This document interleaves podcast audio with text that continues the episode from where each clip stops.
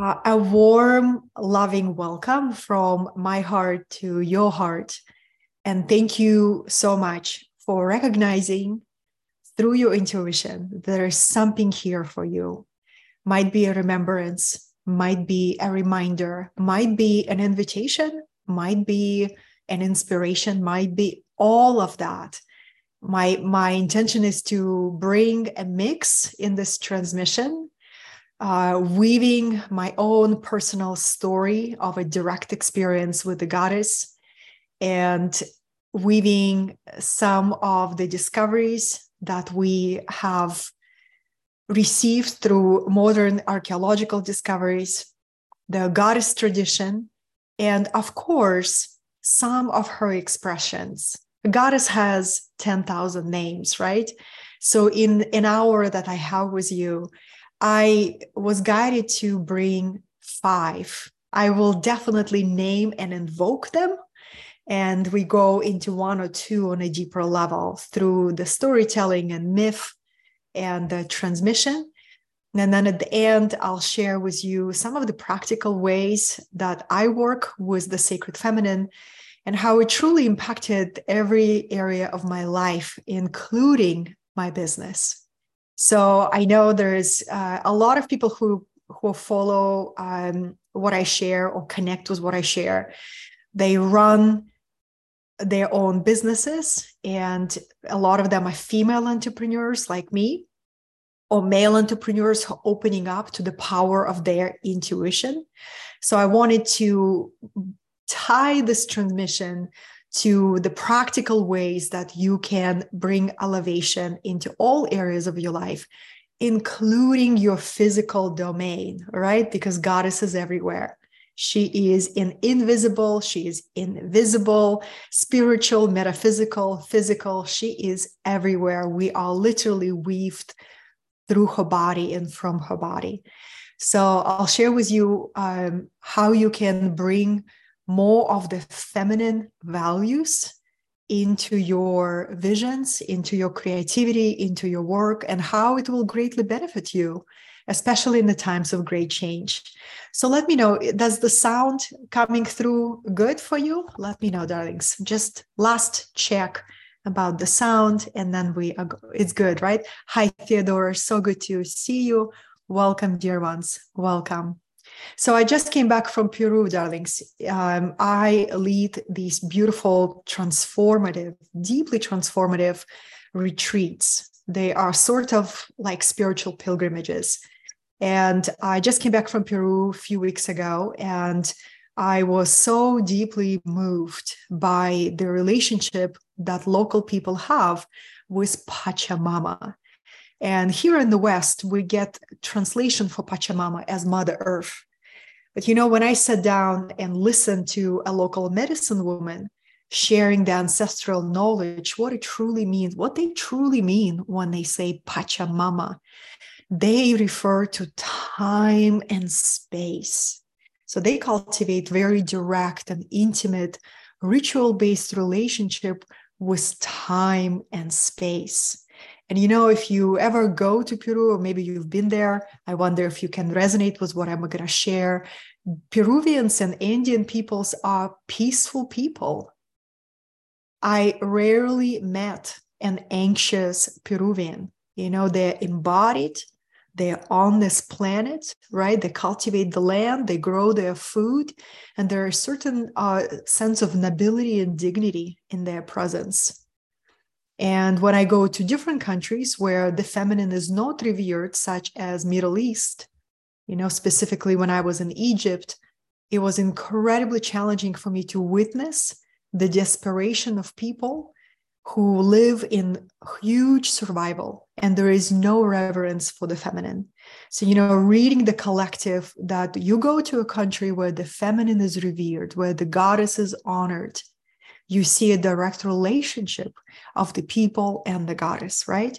So before I go any further, I'd like to introduce myself in a few words. So uh, those of you who are familiar with me, um, maybe we'll hear a, new layer of my of my uh, background. And those who are new here, I'd like to take a moment to introduce myself. I was born in agnostic family, zero spirituality. Forget about goddess teachings, just zero spirituality, right? My mom was a working class woman, always working two, three jobs, just trying to feed uh, me and my older sister. So we did not hear anything uh, mystical or spiritual, but I had this connection to the world of spirit from as early as I remember. So, searching for answers on big questions of life, like who has made me? What's the purpose of my life? What's the meaning of life, right? At the age of 12, when I was in Russia, I read Dostoevsky and uh, Crime and Punishment.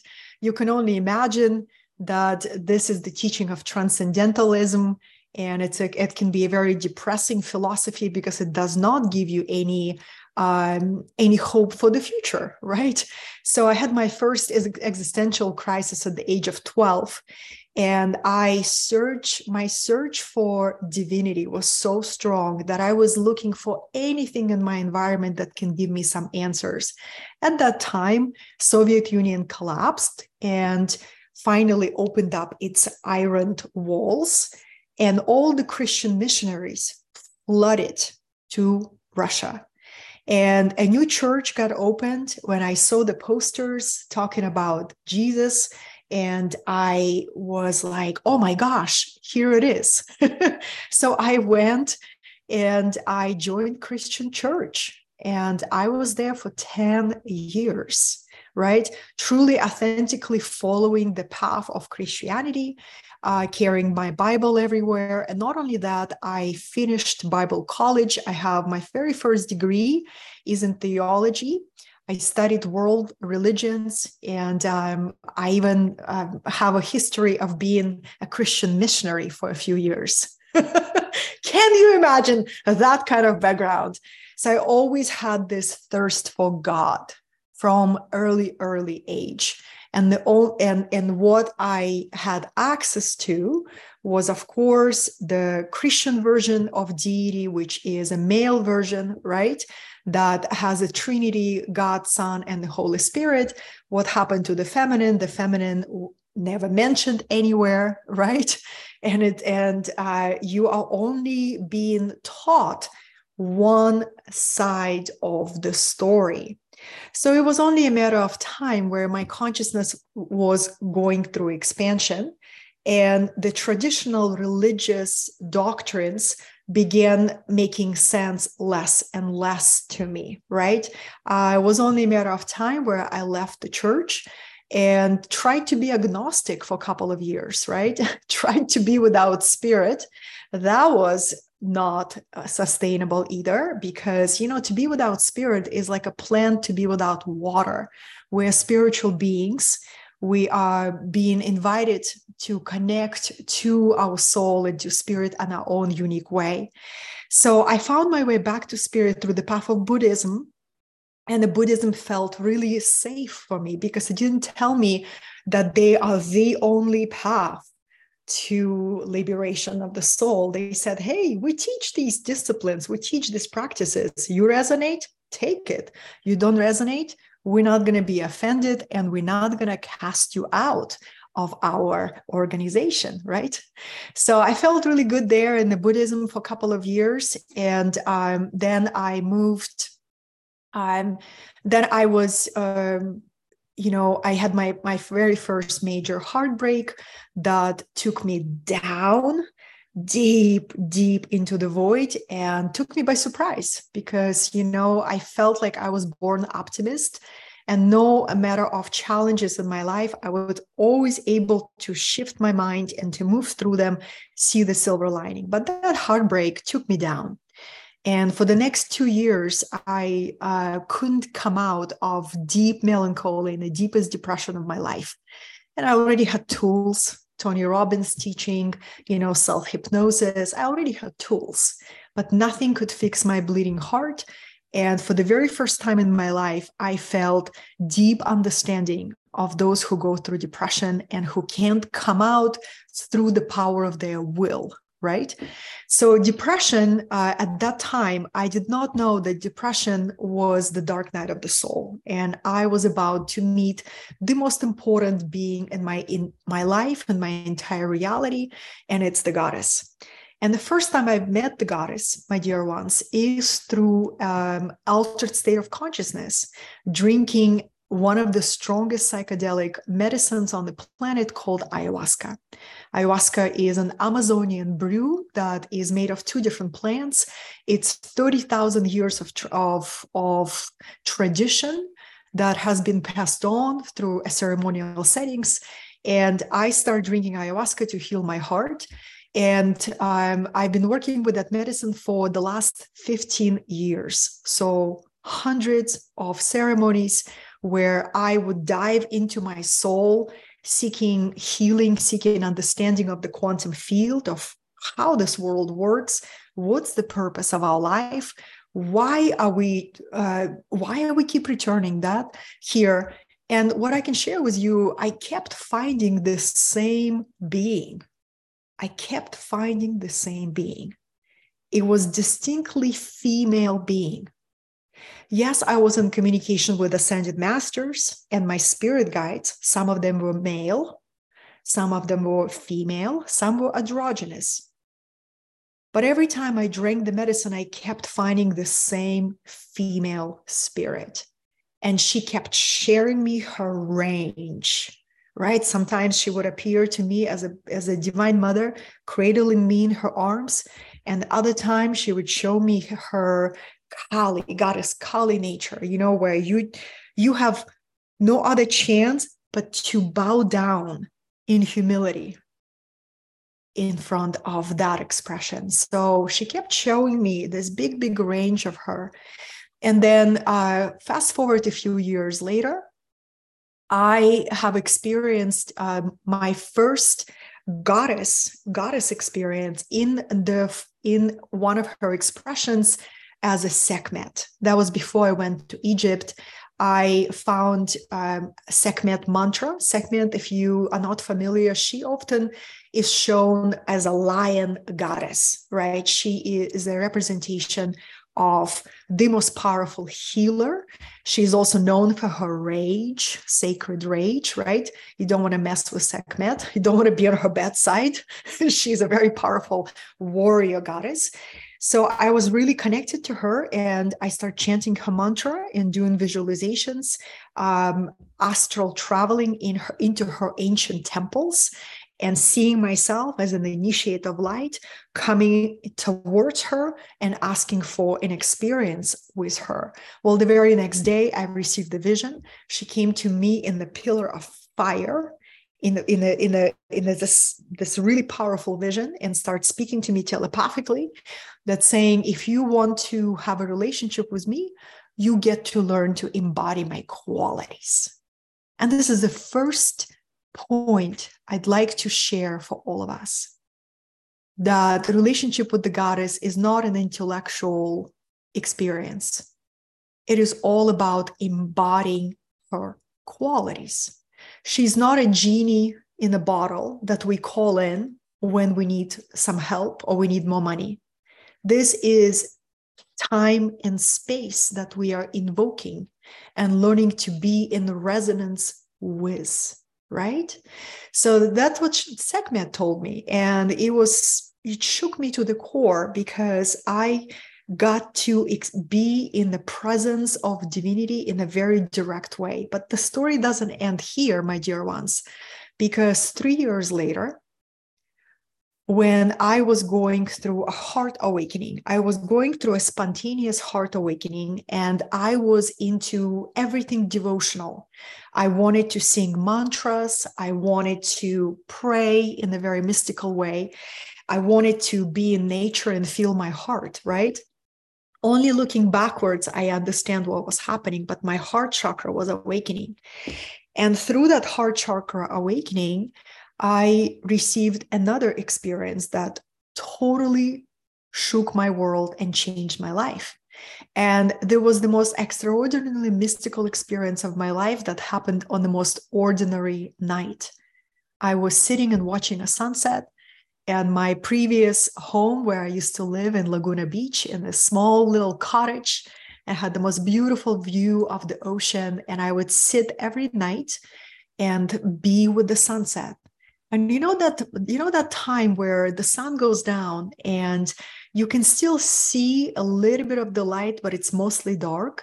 And something in me told me, just sit and be, just sit and feel this moment, receive this moment. And I was sitting, and out of nowhere, my perception of reality shifted. It was like this multidimensional shift.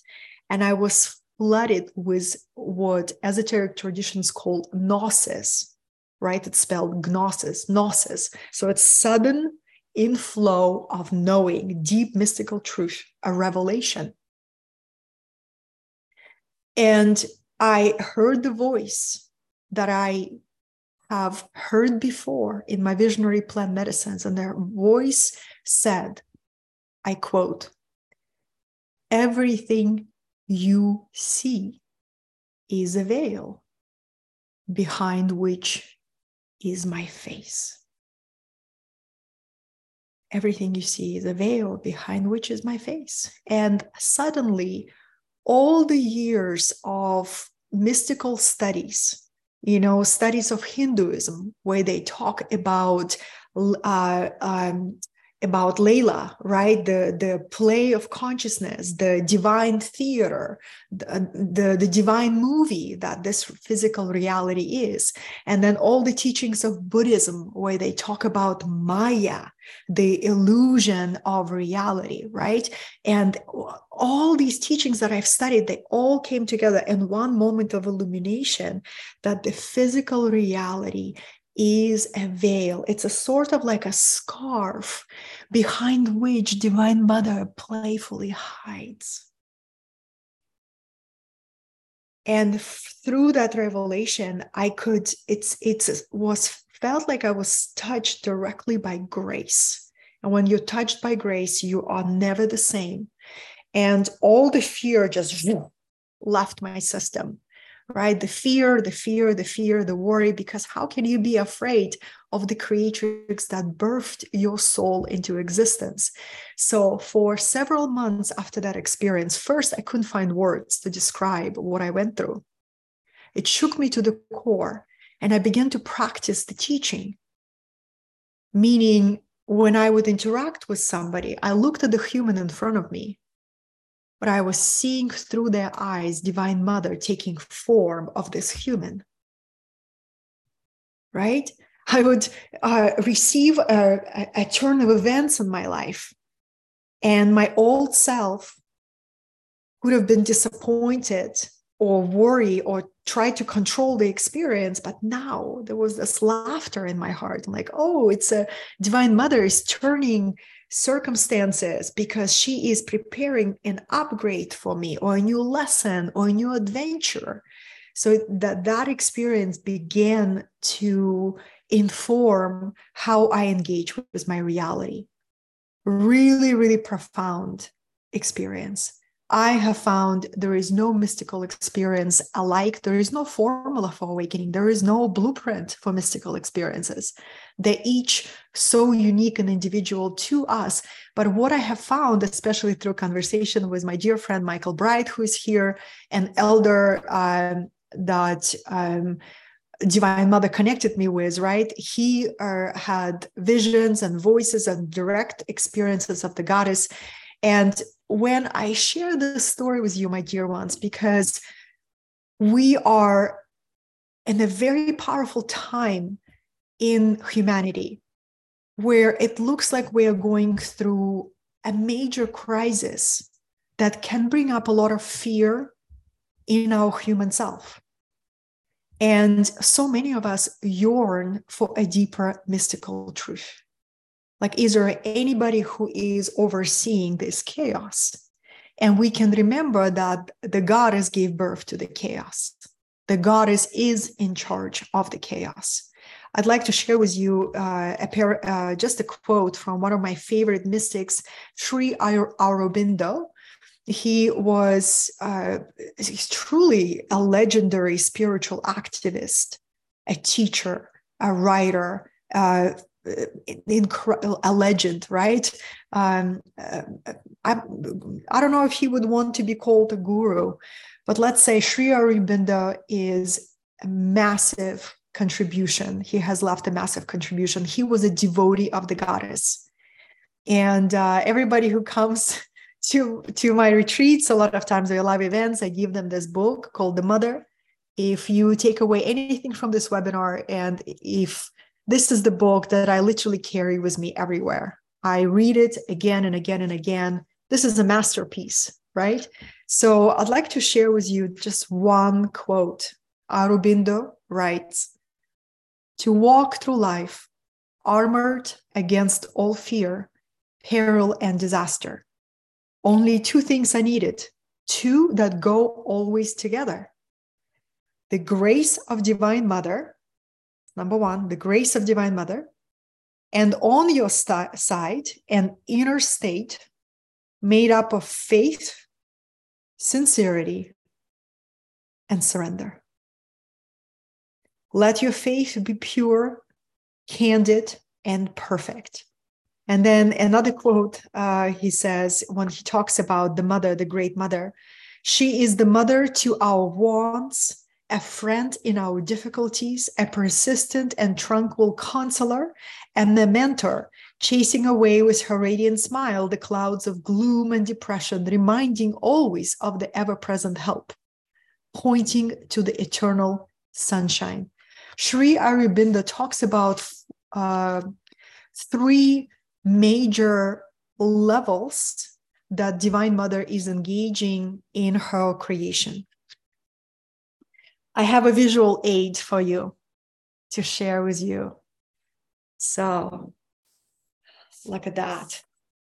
I collect amazing art, amazing art. Uh, so, this is an artist from Australia that I have found. So this is a personal level of the goddess, right? This is a personal where you see the goddess is holding us in her womb, in her womb. And when our soul is connected to her soul through the umbilical cord, right? Through umbilical cord, we're always supplied with everything we require for our earthly life, right? And that is a connection that is always present here we're always in her womb. Three levels that the goddess um, can be. Oops, that was the that was my that was my visual eight just fell. One second, darlings. So the three levels of the goddess. The the huge one is transcendental, right? Transcendental, meaning imagine time and space that gave birth to galaxies Imagine a being that birthed time and space. Who is time and space? That's one level, transcendental, right? Uh, the next level is universal, where she um, she forms planets out of her body. And what I love about this, darlings, because when we study quantum physics, and this is also a huge area of fascination for me, how mysticism meets science how planets are formed is by space molding the planets out of itself. So, planet Earth is the body of the goddess. Absolutely. Absolutely. So, as Jupiter and Venus and Moon and all the planets in our galaxy are made up of her body. So, we have transcendental, we have universal, we also have personal the, the, the exquisiteness of Divine Mother desiring a personal relationship with every single expression of her, be it a cat, a bird, a little insect, or a human. There is no hierarchy in the eyes of the goddess, right? It's an illusion of the human ego that we are the crown of creation. We are not a crown of creation. We are a part of creation. We're just as important to the goddess as a bird or as a plant she is expressing herself through all of her expressions. Yes, as human beings, we have a capacity to imagine and to reason and to create our personal version of reality, right? So there's a benefits of being a human. there's definitely a benefits, but we're not a crown of creation. And I feel like when we understand that, there is um, humility and there is gentleness that begins to bloom in our hearts because we begin to engage with our world in a much more reverent way. Right, dear ones? Really, really powerful. So, when I talk about um, the way that the goddess connects to you, from my deepest experience, I have found that connecting to the goddess is a leap of consciousness all male roads lead to the female, said a renowned sage Lao Tzu. Right? In the Japanese tradition, one of the original goddesses, uh, creator of reality, is the sun goddess. And ancient traditions before Christianity, Islam, and Judaism became um, became uh, hmm, popular or accepted as, uh, as authorities on spirituality. Ancient traditions have all revered the feminine, right? As, as, a, as a birther of reality, as a birther of life. And when I contemplate on the topic of oneness, right? Oneness is the feminine essence. Oneness gives birth to duality. And also, uh, for those of you who are passionate students of The Gene Keys by Richard Rudd, there is a transmission on Divine Mother is in Key 22, where he talks about great male avatars. What do Buddha, Christ, and Thoth, the Atlantean, have in common? They all brought the pathways to illumination, but they all came out of the goddess. So the goddess give birth to the sacred masculine, gives birth to these male teachers, right, who came to us. And for the last several thousand of years, the world has paid the price for not having mm, empowered feminine archetypes represented with the honor and reverence they deserve right? So we're paying the price because we have come back to the to the planet where the feminine values have not been revered as they used to be in the past.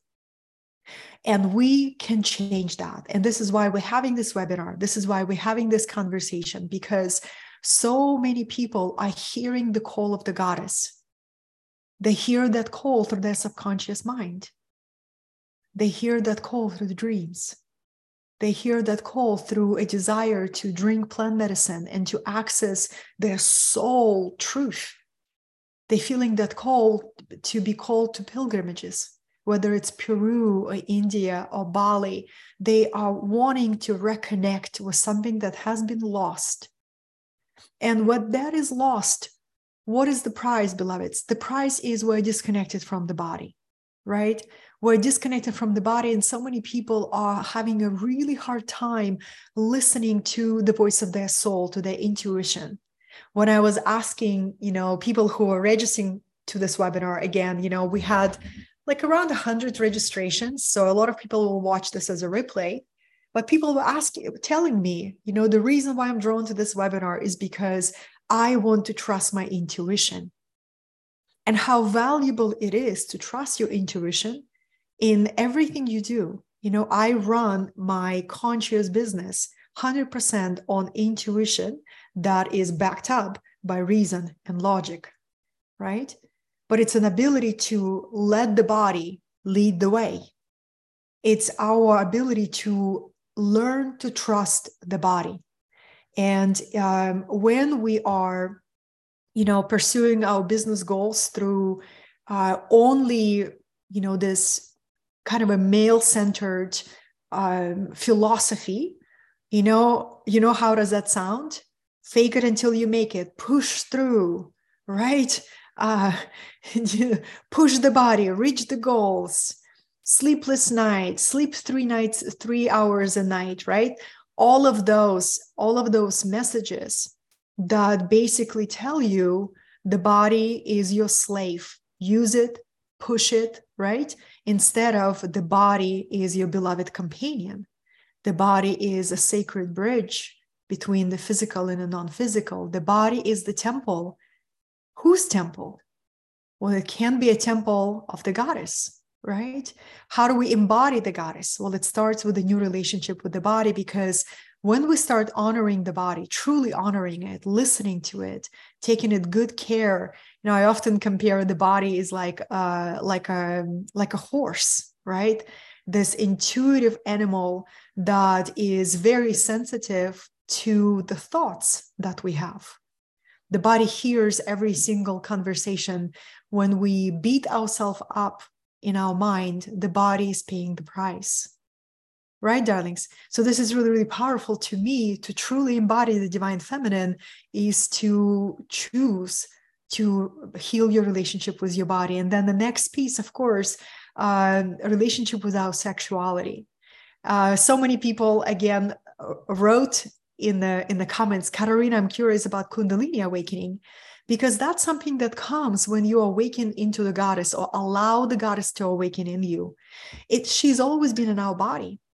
You know you see in old uh, male-centered patriarchal, patriarchal religions the god has always been outside of you somewhere in the sky or somewhere transcendental experiences that you had to reach for. It's always outside of you but in the goddess tradition she has always been inside of you and where she is. She lays coiled up at the bottom of our spine. I just get goosebumps when I begin to invoke Kundalini energy. She's laying there sleeping, awaiting for our consciousness to realize, oh, I need to prepare my temple for Kundalini awakening. She's not going to awaken in an unprepared temple. So our temple, our body needs to be prepared for Kundalini awakening. And this is why in the yogic tradition, there has been years of preparation, right? Now we have uh, the support of plant medicines again that can accelerate that process. Again, is if it's done with deep reverence and wisdom, right setting, ceremonial setting, and with masterful, uh, skilled integration. Kundalini, ah, I want to show you something. This is one of their one of their one of the beautiful uh, symbols of Kundalini. I love serpent energy. I have it tattooed on my arm, and uh, you know when Kundalini awakens in you, the the benefits of Kundalini awakening, awakening, darlings, is genius level creativity, right? So if we truly, without Kundalini awakening, we operate maybe 2% of our potential. Our DNA is contracted and it's not awakened. But when Kundalini awakens, this fire of spirit begins to open our chakras. We access the huge potential of our divine self. That is really exciting for me. It's really exciting. Then, of course, uh, the sexual awakening or sexual renaissance. I have uh, a dear friend of mine who is going through her sexual renaissance, right? And that's activation of uh, of the goddess Inanna or the goddess Li- or archetype Lilith, right? Where we begin to question all the societal taboos and norms around our sexuality. How we are told that we only can express our sexuality in this particular way or that particular way or this particular container who created those rules and who are they being of service to the easiest way to control people is to disconnect them from their sexual kundalini energy right? So when we begin working with the goddess that comes online right? Independently of gender male or female we begin to get curious that our sexual energy is our creative energy and we begin to dive into that healing right? Healing the sexual wounds healing our understanding uh, practicing sacred sexuality. Practice really beginning to um, honor that. So a lot of times uh, that's the process um, I have a have my notes here, so to make sure that I'm staying on track. And um, oracular awakening. And what I mean by that, these abilities to um, to create with our speech come online. The prophetic, all these mystical energies begin to awaken in us if we are open and receptive to it. Clairvoyance, right? Precognition, clairaudience, telepathy. What is happening? We're activating our abilities through the sacred feminine that lays at the bottom of our spine. Regeneration. When we work with the goddess, we work with her cycles.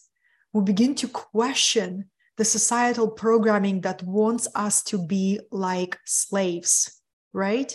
That tells us you got to work nonstop just to survive. We begin to question that programming. We begin to look at nature and say, oh, nature has cycles. There is a cycle of activity and there is a cycle of rest. There is a cycle of death. There is a cycle of rebirth. And what I found, darlings, uh, a lot of times, you know, when when my clients come to me and they are in the void, that place, you know, that place where you are being asked to lay still and to listen to your soul like you've never done before, and the path is not clear, you don't see your way forward, your life is covered with a thick, thick fog. If it's your very first void, it can be incredibly destabilizing and disorienting. And this is probably one of the reasons I want to name it because in that void, you meet, you can meet the goddess. In the void, you can meet the goddess because finally, in that void, you are humble and receptive to hear her voice. Right? Our human ego gets in the way because when we are in our arrogance, and God knows, Goddess knows, every time I am in my arrogance or in my pride, the goddess does not reveal herself to that energy. But when I'm humble and simple and true and connected to my soul, she rushes towards me and opens her path. What else I wanted to offer to you, dear ones? Um, joy of receiving, you know, joy of receiving, uh, the way that Goddess provides. And it is such a beautiful, mysterious way. And it's consistent. She never repeats herself. You know, she has the most infinite ways to supply your life. And whenever you go through a process, especially if you are my fellow entrepreneur, entrepreneurs are my people because we are people who take risks. We create something out of nothing, right? It may only look easy on the outside, but to be an entrepreneur is to live on the edge to live on the edge and the dance with your brilliance and with your creativity and not wait for anybody to come and save you or to give you a handout, but to create your reality through the power of your creativity, the power of your vision. So, this is a message for my fellow entrepreneurs. You know, we get where we are through the power of our giving, through the power of our service, through the power of our mm, contribution. And somewhere in that process, sometimes we forget how to receive. And we experience the imbalance. You know, it's almost like we forget to trust receiving. We only trust our action, we only trust our will. But that's the time where there is another opportunity to meet the goddess, where there's an invitation to surrender our personal will into her will. And what is her will? Her will is the will of the whole. I'll never forget how I had this powerful experience, another experience with the goddess. Right before the lockdown, year 2020, I went to Bali to celebrate one of my best friend's birthday, was her 40th birthday. And I don't know about you, but I receive some of the best transmissions up in the air, you know, 10,000 feet. There is less interference, and I hear like the voice of my soul. And I remember writing because at that time I was calling in a partner, uh, another spiral of that. I was calling in a partner and I was like, my mind uh, imagined calling somebody older than me, somebody embodied, somebody stronger leader than me, somebody who could lead me. Anybody recognize that collective story that you need somebody to lead you? Interesting philosophy. So I was in that space, you know. And uh, when I came to Bali, my best friend took me to ecstatic dance. That's another way how uh, the goddess uh, loves to talk to us when we dance. And I was dancing, my dear ones, and I went into the space of deep liberation where my mind let go, my mind got released, and I was in the body feeling the tropical sweat and the waves of the music and people dancing together. And, you know, you are in the sphere of joy. And in that moment, again, I got another revelation. Gnosis came. Well, gnosis usually just spontaneous arises in your body. And I heard the voice again. And the voice said, I am your business partner. And I knew it was the business that was the goddess, you know, and at that moment, I had a spontaneous, um, was a sort of like a marriage process of an inner marriage between me and the goddess. And I remember coming back after that ecstatic dance and, and saying to myself, I let go of any thought forms that really rooted in my fear of my own power you know waiting for a man to lead me waiting for somebody you know to give me permission to really arise in my sovereignty. That's another form of codependency. So i like looking into the mirror of truth even when it's uncomfortable and asking myself where i am shying away from my own power because one of the goddess expressions that I'd like to share with you, who to me is an embodiment of sovereignty. And what is sovereignty? What is sovereignty? Well, one of the ways that I describe sovereignty is um, a unique blend of freedom and power. It's actually a balance of freedom and power. And again, it lays dormant in our DNA, and it's through the power of our choice we awaken and create from the place of sovereignty. I'd like to share with you an example, uh, and it is Isis, the great goddess Isis, right? And this is an, a metaph- metaphysical object. I have a lot of metaphysical objects that is a visual representation of the qualities of the being that I invoke.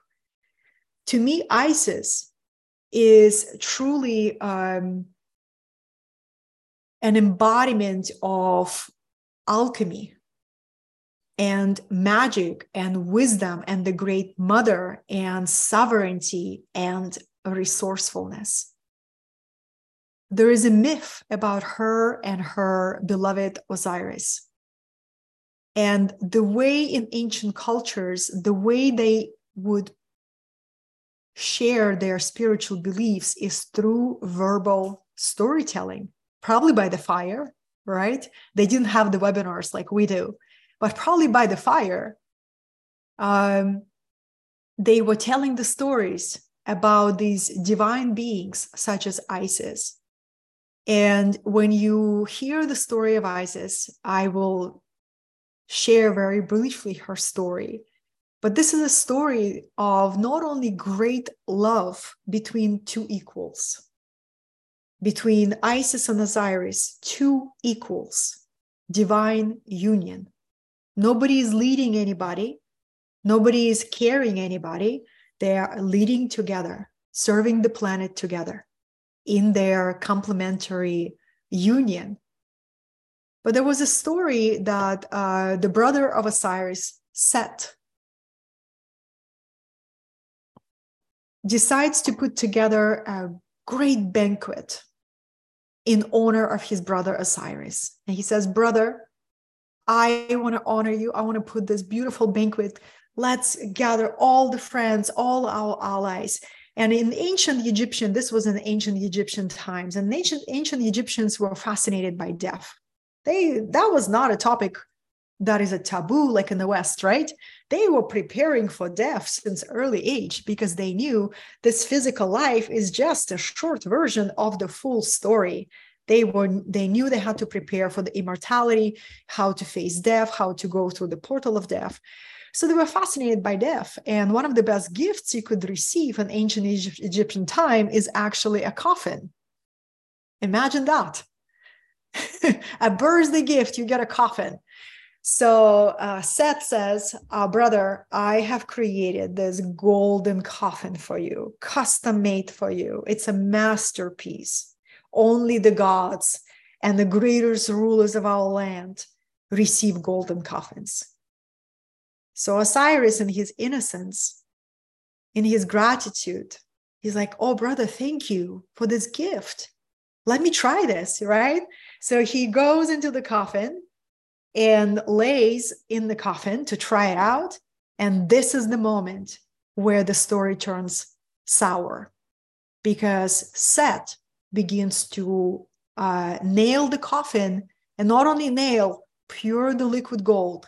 So there is no way to get out. And then he says, Take this coffin to his servants and put it down to the river Nile. So, what a powerful point of the story. And this point of a story really covers subconscious wound of betrayal. Betrayal by somebody who is your family, who is your blood. And the goddess Isis, to me, she's such an embodiment, right?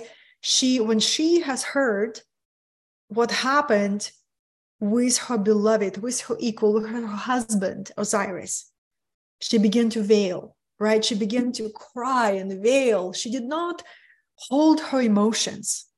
She went into grief.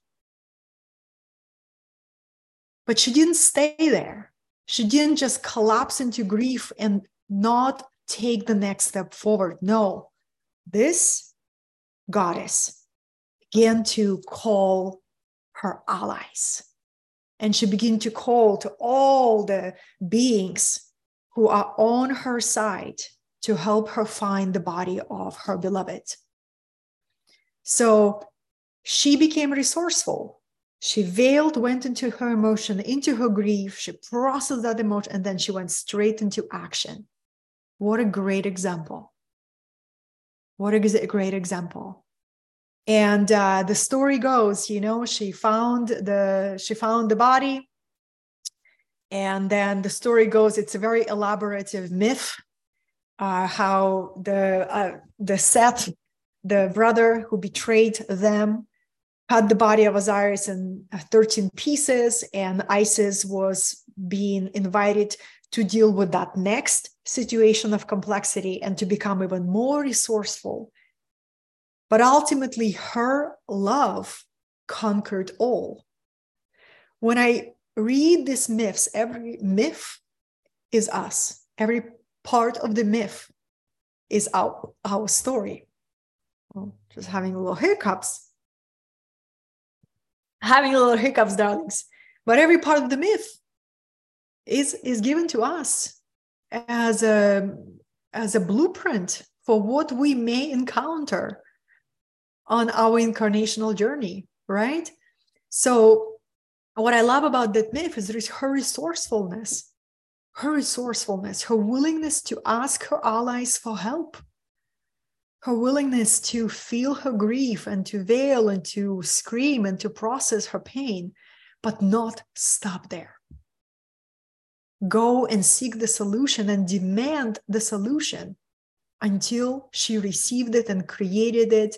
And she was the active part of her solution you know, she wasn't calling for allies and just sitting back, waiting to be rescued. That's not what a sovereign queen does. Sovereign queen works with what she got at her present circumstances, and she's creative and she's resourceful and she never complains. Right? So it's really powerful when we begin to invoke energies of Isis this is not a genie in a bottle that is here to meet our demands. This is a great being whom we approach with reverence and humility. And then she opens up to us, right? And then she begins to guide us into her mystery, into her alchemy, into her process of transformation, into her sexual magic and her rites, right, beloveds? And then, so why I wanted to tell you that story because we all have subconscious mind. And these imprints, the imprint of betrayal, the imprint of uh, fear of loss, or the fear of gain, right? Or the fear of power, or the fear to being overwhelmed by the obstacles or challenges or initiations. Those imprints and fears live in subconscious mind, and that is really important to undress and clear. Super important. Because otherwise, you know, the, the reason, the number one reason, the main reason why we avoid stepping in into our power is because why, beloveds? Because we fear that we'll lose something. We're either going to lose love and belonging and be overcome by envy and jealousy and betrayal of others, right? Or maybe we, we fear we're going to lose our time or we're going to lose our freedom, right? So the fear of loss is a major obstacle to us living truly liberated and sovereign lives. So each goddess that I, um, you know, I desire to share with you has a story, has a myth, has a particular teaching for us, like goddess's sovereignty, alchemy, magic manifestation, sexual rights, sovereignty codes. I said sovereignty codes, right? And we have Kali. Of course, I want to bring you Kali. I know I only have a few minutes left with you. But Kali feels frightening to those people who don't understand her, who don't know her. You know, she's often uh, represented in this kind of a scary, wrathful expression, holding skulls. But what is she holding? She's holding egos that she liberated. She's holding egos of the great masters who she helped liberate their consciousness to me i love god i love working with goddess kali. She's very practical goddess. To me my experience is very practical goddess. You know when i go to peru uh, with 18 19 people coming with me to a major experience for a year i chant to kali. Why? Because she gifts supreme protection to her devotees. She will demand truth. You know, if we invoke Kali, got to be willing to look at the truth truth of our own illusions, delusions, our own lies, right? But if you're willing to do that, she will liberate your consciousness like nobody's business. And she will help you soar above time, space, and the reality. She is a goddess of time, right? She's a goddess of time. She teaches you how to be in the present moment where the present moment gives you all the, the support and guidance and joy and adventure and experiences, right? So she helps liberate our consciousness for being tied into the past or into the future, but to be here right now. So that's why I love Goddess Kali. And what, what kind of, um, what can she help us clear? Well, when I contemplate on that, I feel Kali can really assist us in clearing fear of aging. Again, major taboo in our culture, death and aging, right? We don't want to talk about it, but we're all going to go through it. We're all going to go through it. So when you work with, with Kali, she can help you clear that fear of time, either time running out or not having enough time or fear of aging all of that right? What else she she can help us? Uh, fear of truth right? Fear of loss all of these. So i wanted to bring you um, to bring you kali and isis very strong goddesses right? Super strong but they can be a powerful allies. Now when i talk about divine feminine awakening in all of us. Meaning there is a new current of life force that wants to break through from within our body, within our consciousness. And we crave it. We yearn to connect to her, right? We crave her when we say, I want to feel alive. I'm tired of fearing the unknown. I'm tired of worrying about change. I want to be free. I want to live in ecstatic remembrance of who I am because the, the beautiful experience of opening your consciousness to the goddess is you're going to reclaim your innocence. You're going to reclaim your innocence as somebody who is born whole and complete, born as, an, as a soul who is here for the joy, who is here for the celebration of this reality. And then you begin to discover a new kind of way of living. It's ecstatic path, the path of ecstasy. And no, it doesn't mean that you're always on the high, high, high, high point of your vibration. It means that you have a lucid awareness of your reality.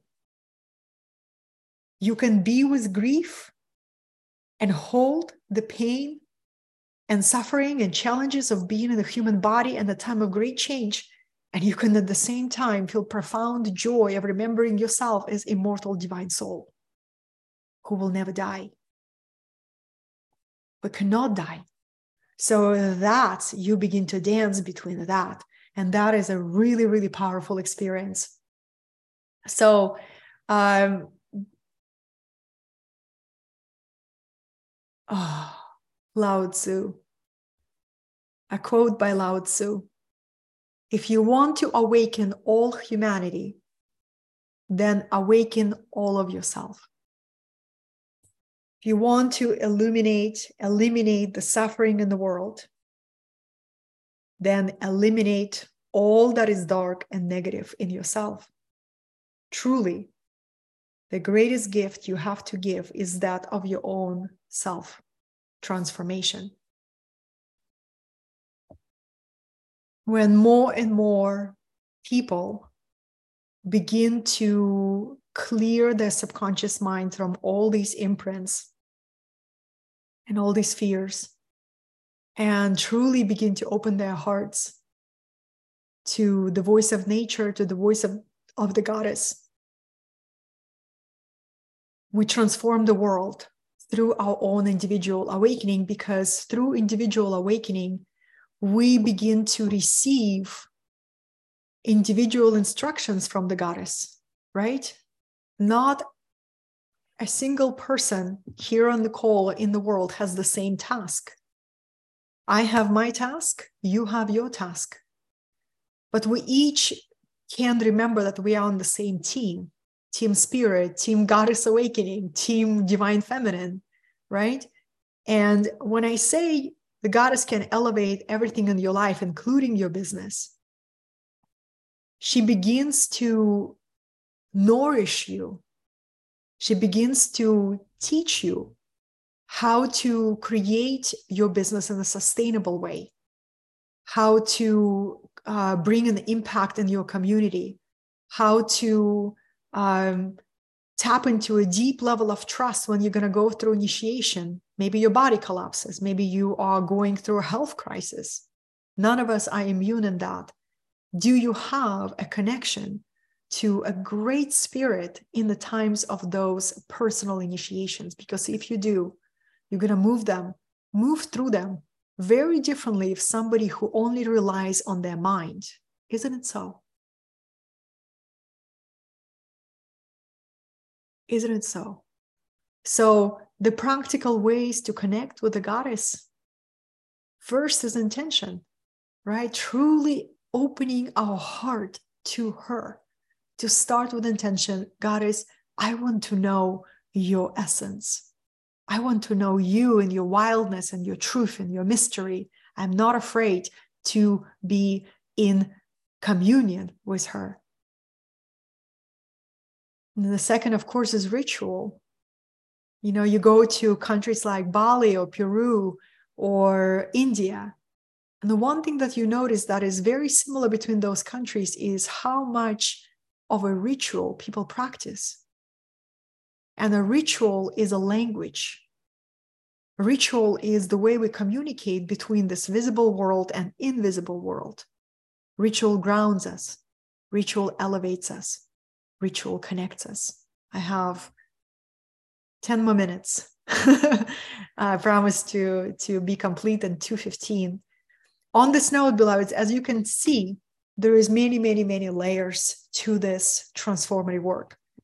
I have a curriculum called Goddess Awakening. It's a mystical immersion that covers all the archaeological discoveries in the last uh, 70 years that you can go through. And I actually just received inspiration from the goddess to teach about her again, but in a completely new way, completely new way.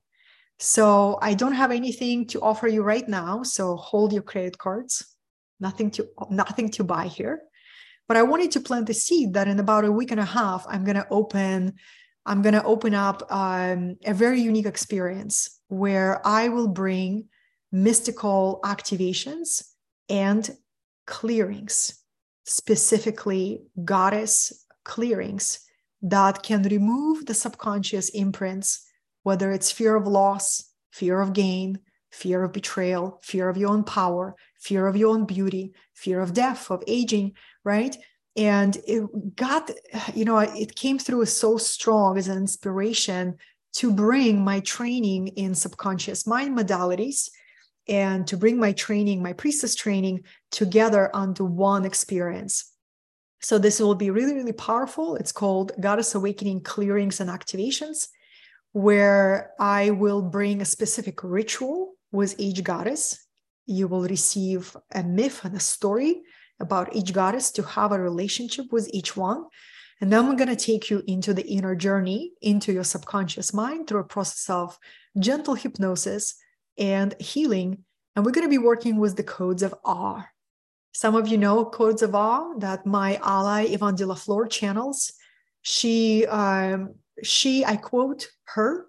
She said that I am one of the very few people that she uh, truly endorses my work, my frequency work, and it's really, really powerful. It's a sort of, you know, parallel life, past life regression into some of your incarnations where an imprint is not cleared, everything happens at the same time, right? So we are connected to all our parallel incarnations. So if there is something is not clear in the past life, it creates it creates a vibration, right? Like a feedback, like an echo, and how we experience repeating the same karmic loops, whether it's money, whether it's relationships, whether it is our power, our expression, right? So that's what I feel ignited to offer. And uh, I'm p- finishing the page. And once it's finished, probably later on today or tomorrow, I will send an invitation to you. And those of people who are going to watch this as a replay, uh, you will see the link to the page when it's ready underneath this video. So that is my invitation um, beloveds, it's such a passion for me to bring the teachings of the goddess. You know, the deeper I go into embodiment myself, the deeper of a channeling I can bring. And it's an ongoing relationship. And I'd like to play you uh, one audio. If you need to go, I understand. But if you stay and receive this audio, uh, you will be filled with next level and visceral understanding of what I say when I say I am a devotee of the goddess, right? So if you'd like to receive this audio, it's very moving, very, very powerful, and it's called the Hymn to Inanna. Inanna is one of the goddesses that I invoked last year at my Peruvian retreat. Whoa, wow, wow, what an energy to me, Inanna, Inanna is the goddess of um, embodied power and feminine initiation. You know, she's the goddess to know and to learn about her if you are walking the path of the priestess or walking the path of being of service to the goddess, you're walking the path of initiation, right? She is a great ally. And every goddess is not, every expression of the goddess is not just an archetype. I, I really feel it's important to address that. It's not just an archetype, it's a real entity of immense power. And when we approach these beings with humility and reverence, they take an interest in us, right? And they begin to communicate with us and create their miracles through us. So I will uh, share with you. Yes, Alora. Yeah, goddess of love, right? Mm-hmm. So I'll share with you, darlings, uh, for those of you who are able to stay, it's worth it. It's so beautiful. Um, advanced computer audio. Okay. It is called um, A Hymn to Inanna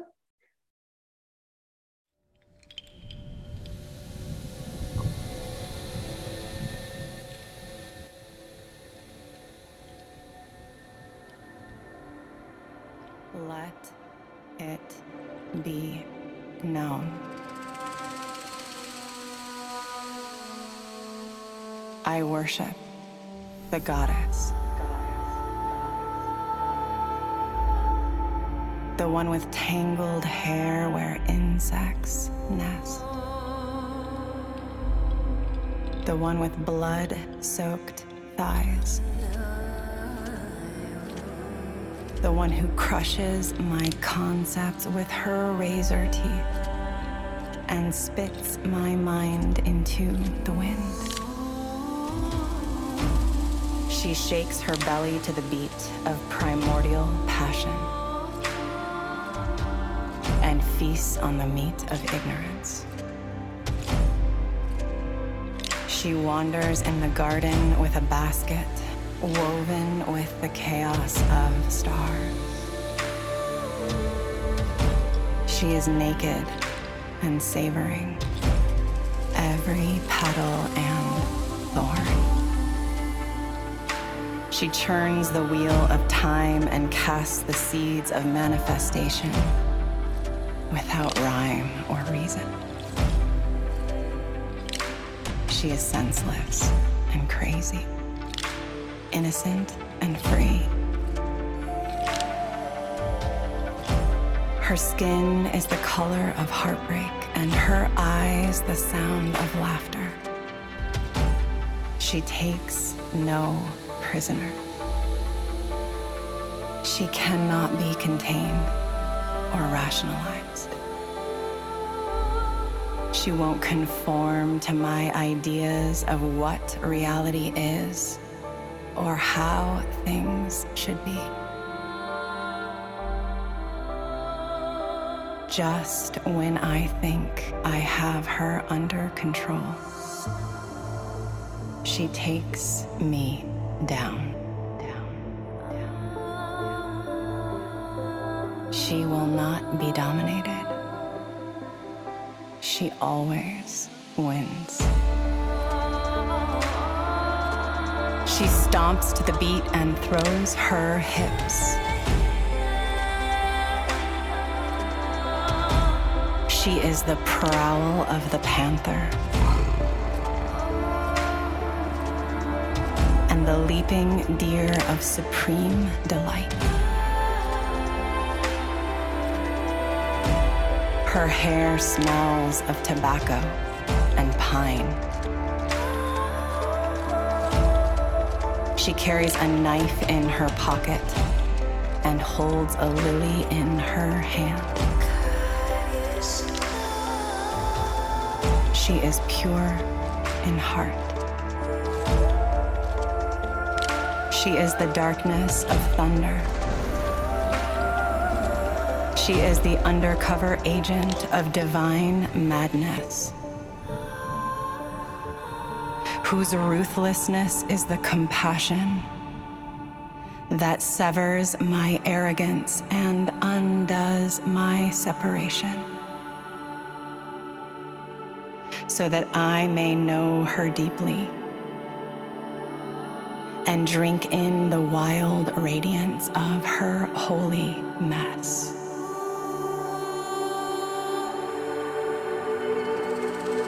With all that I am, I submit to her. With all that I am, I prostrate before her insane beauty. She demands the death of all my control. When I am humble and true, she comes to me.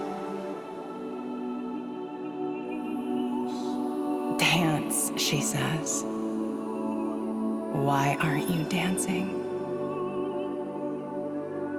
I surrender all reason. She will not be tamed.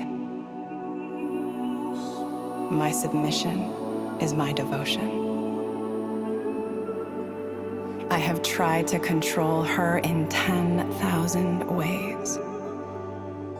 Tried to seduce her into my happiness. Yet she is the grace that smashes all hope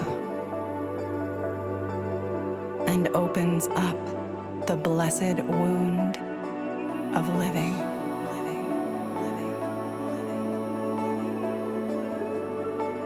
When I'm exhausted and weary, she brings me to my knees. Her muddy feet are the altar of worship.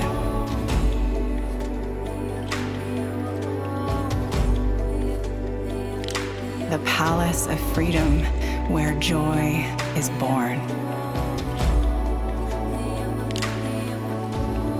I love her this feral beast woman, spinning chaos and tenderness with her fingertips, whose tongue speaks no meaning, whose laughter is the rose of shameless beauty. Whose smile is the sword that slays all striving. To the one who can never be possessed or contained. I submit. To the one who is drenched in the nectar of love.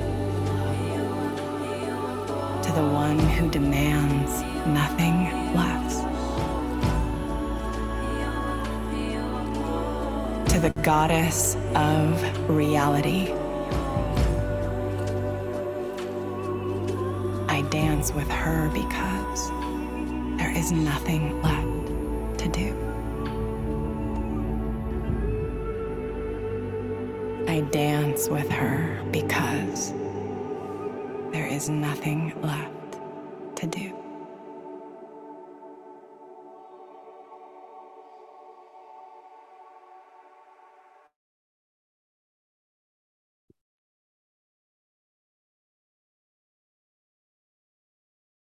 Wow.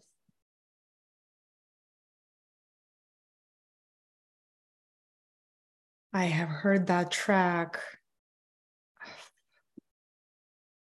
at least 25 times by now.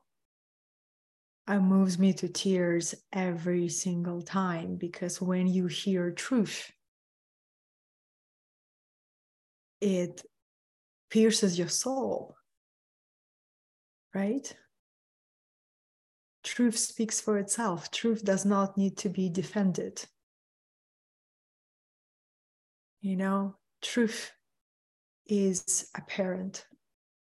She's here, Daria. She's here. Uh, so, beloveds, the goddesses that I'm bringing, channeling, Goddess Isis, Goddess Lakshmi, Goddess Kali, Goddess Inanna, and Lilith, the one who has been pushed out of history and replaced by submissive Eve, who was made through from the rib of Adam to be his helper.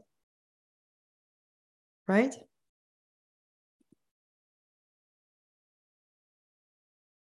So it's time to reclaim Lilith within us, liberated, erotic, sensual, primal being. And to learn through these feminine goddesses, uh, Lakshmi, enlightenment and prosperity. You can have them both. There is no need there is no uh, golden stars for a life of poverty. It's different paradigm. The more resources we're able to generate, the more good we can do with the world. Uh, Goddess Inanna, well, initiation rites. Um, Goddess Kali, I mentioned her, and Isis. Beloveds, I am deeply grateful to be here with you. And um, if you'd like to explore coming to Peru next year, I hold a vision, I hold a prayer to come back twice. We have the dates for end of April and end of September. If you feel called to um, explore one on one support, reach out to me um, I have some unique opportunities now. And I hope I can serve some of you in the Goddess Awakening clearings and activations in a week and a half. You'll see me share about it. I'm very consistent on all my social media channels. And please let me know in the comments or email what you took away from today and what felt like truth for you, what felt like remembrance what felt like a call, you know, because she is calling us to be her messengers in our own unique way. And how beautiful it is that we uh, we don't we don't need to do the same job right? We we each have a unique task. Oh i almost forgot that i also lead a mystical community called wisdom collective and some of my members are here.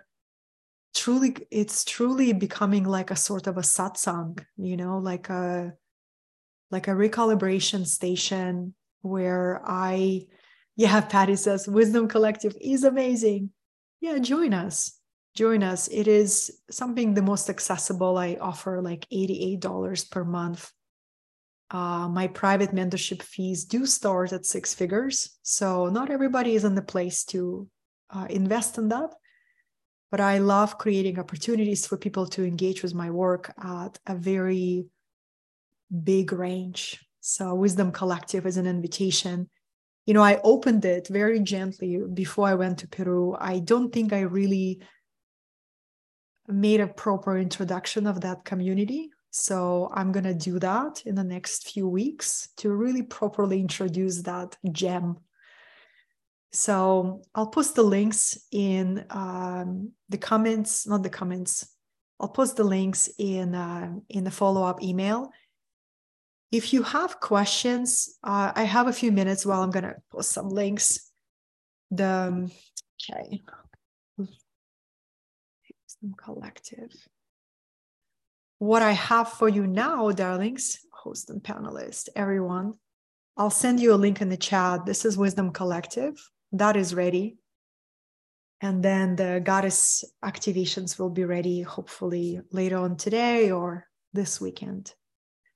One qualities that I've learned from the goddess is spaciousness, you know, really spaciousness and uh, honoring that feminine energy and receptivity and, and joy. So I see your comments. Thank you so much. She is here. And um, I appreciate you all. Yes, you're very welcome. Roxy says, Thank you for sharing your wisdom, downloads of the goddesses. Thank you very much. It was amazing. Yeah, totally. Dia, it's a Wisdom Collective. I uh, it's under resources. I'll share it with you. Mm-hmm. Be happy to. All right, dear ones, be blessed. Thank you, thank you, thank you. And I will see you soon. Uh, there's probably like in uh, in the next week or so, I go more and more galactic. So I feel like goddesses' energies are very grounding for me, very grounding. But then we're gonna go more galactic too. Enjoy your weekend, everyone. Thank you so much for being here. May the goddess be with you. Blessings.